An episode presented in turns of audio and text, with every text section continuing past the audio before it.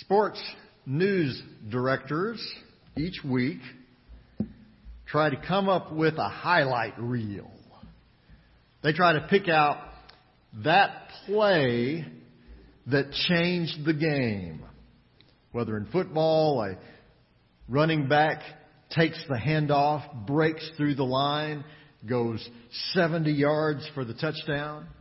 Whether in baseball, that batter takes that one swing that hits the ball just perfectly right out of the park for the grand slam home run. That golfer hits the 90 foot putt that turns the game around. That checker jump that makes everything different in the game. Well, maybe not the checker one, but you get the idea. They show that play that changes everything, that takes the game that looks like it was lost, and all of a sudden everything is turned around. Wouldn't it be nice if life was that way?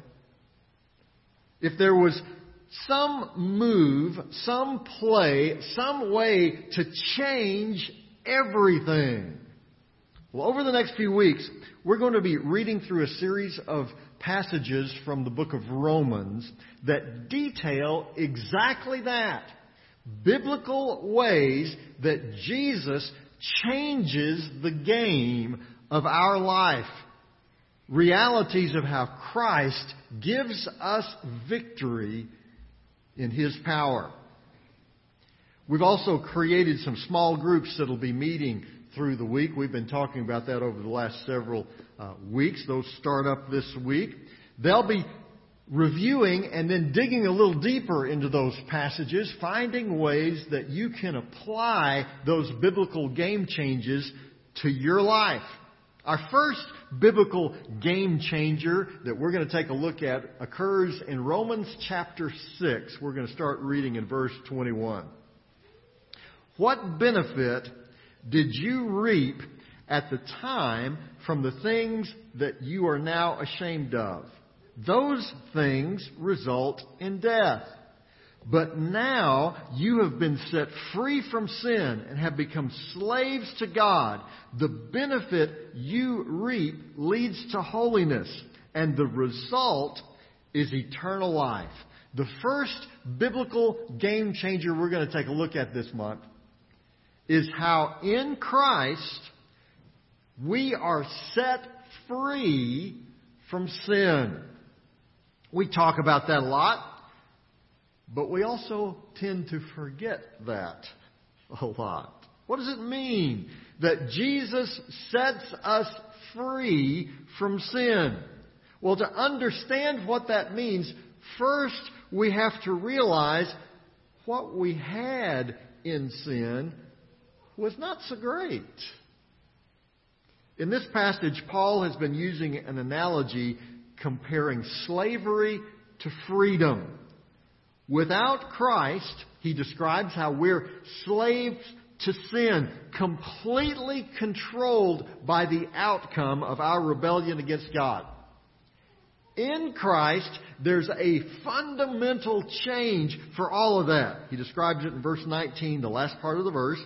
Paul writes, just as you used to offer the bodies, the parts of your body in slavery to impurity and to ever increasing wickedness, so now offer them in slavery to righteousness leading to holiness. In Christ, we have a choice. We are free to decide whether we want to follow sin or righteousness. So, why wouldn't we choose righteousness? Well, that seems like an obvious question here on Sunday morning, here in the worship service. But come Monday, back in the world, the answer sometimes doesn't seem quite as obvious to us. How do we make the right decision when we don't have a hymn book to throw at it? Well, Paul starts by pulling back the curtain so that we can see sin for what it really is. He asks a question, what benefit did you reap at that time from the things that you're now ashamed of. If you want someone to move, the first thing you have to show them is that where they are isn't going to work anymore. If you see someone standing in the middle of the highway, the first thing you do is you honk your horn and you say, hey, get out of the road. You're going to get hit.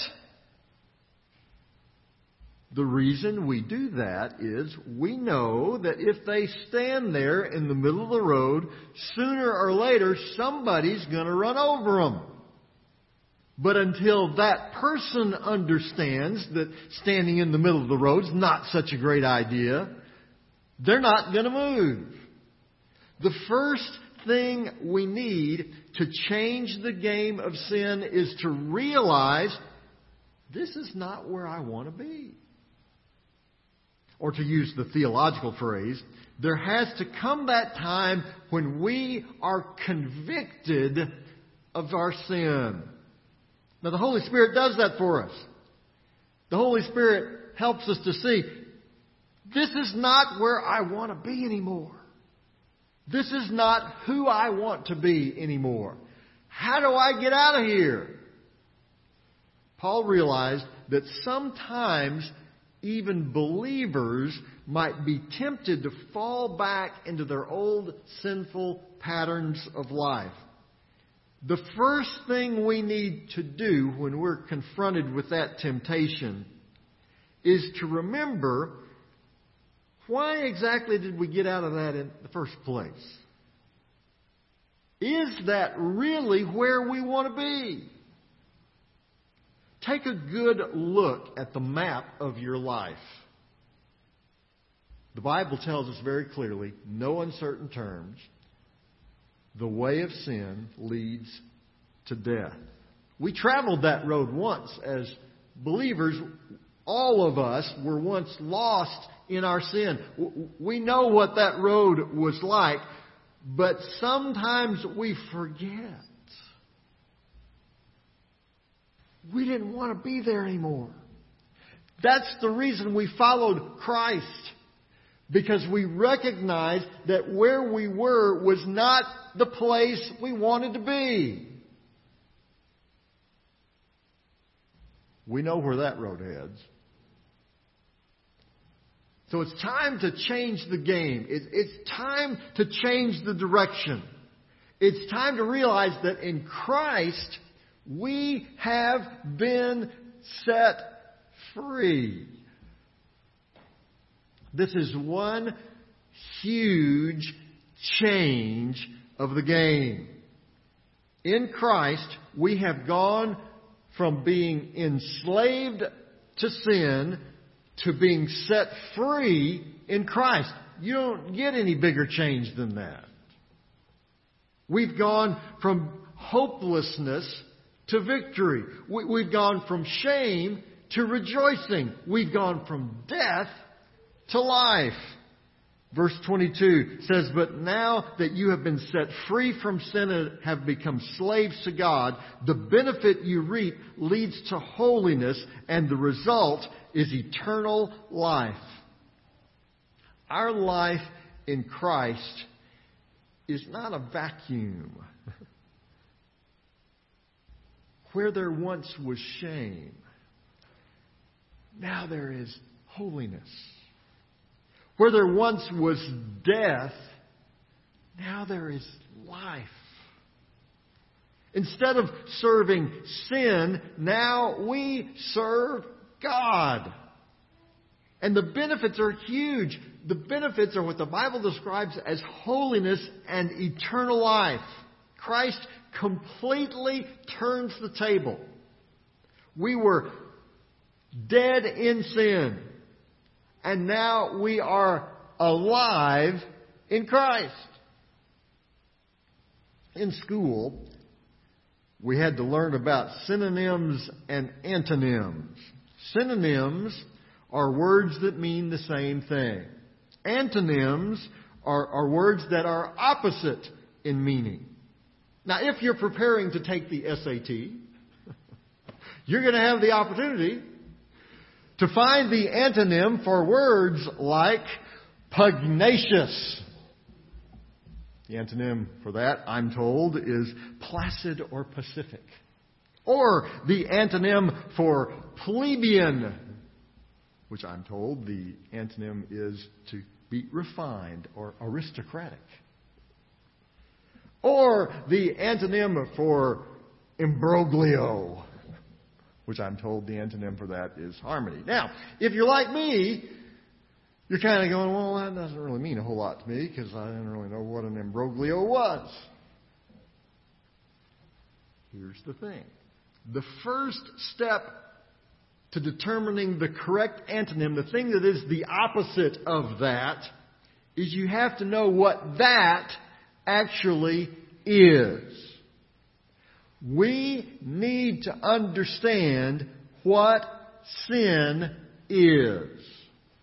When we depart from God's command, when we fail to live up to what He has created us to be, we've started down a road that leads to death.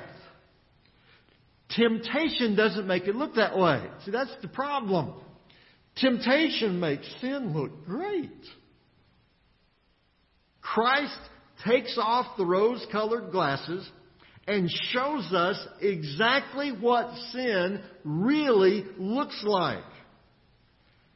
And then he provides the way out. Now, this week in our small groups, we're going to take a look at several ways God has provided to defeat temptation in our life. We all face temptation. We all struggle with temptation. We don't like to admit that, but that's the reality. We all struggle with, with how to turn away from those things that tempt us. If they didn't tempt us, they wouldn't be temptation. So how do we handle that? Well, we're going to look at, at some ways, some biblical ways that God has provided that we can turn away from temptation. In fact, we're going to find six biblical game changers on how we can turn the table on temptation. How we can avoid temptation, how we can run when temptation shows up, how we can pray for total victory, how we can look for the exit that God provides and how to get ready for the battle. Now, if you want to be a part of that, just see me right after the service. We've got several of the groups that are starting up this week. I'll tell you how you can be a part of them. This passage points out the big one. One of the ways we can avoid temptation is to see it for what it really is. And then to see God's grace for what that really is. Take a look at sin. See it for what it is. No matter how good the entrance may look, the exit is always the same place. The exit's always death. God's grace looks beautiful at the beginning.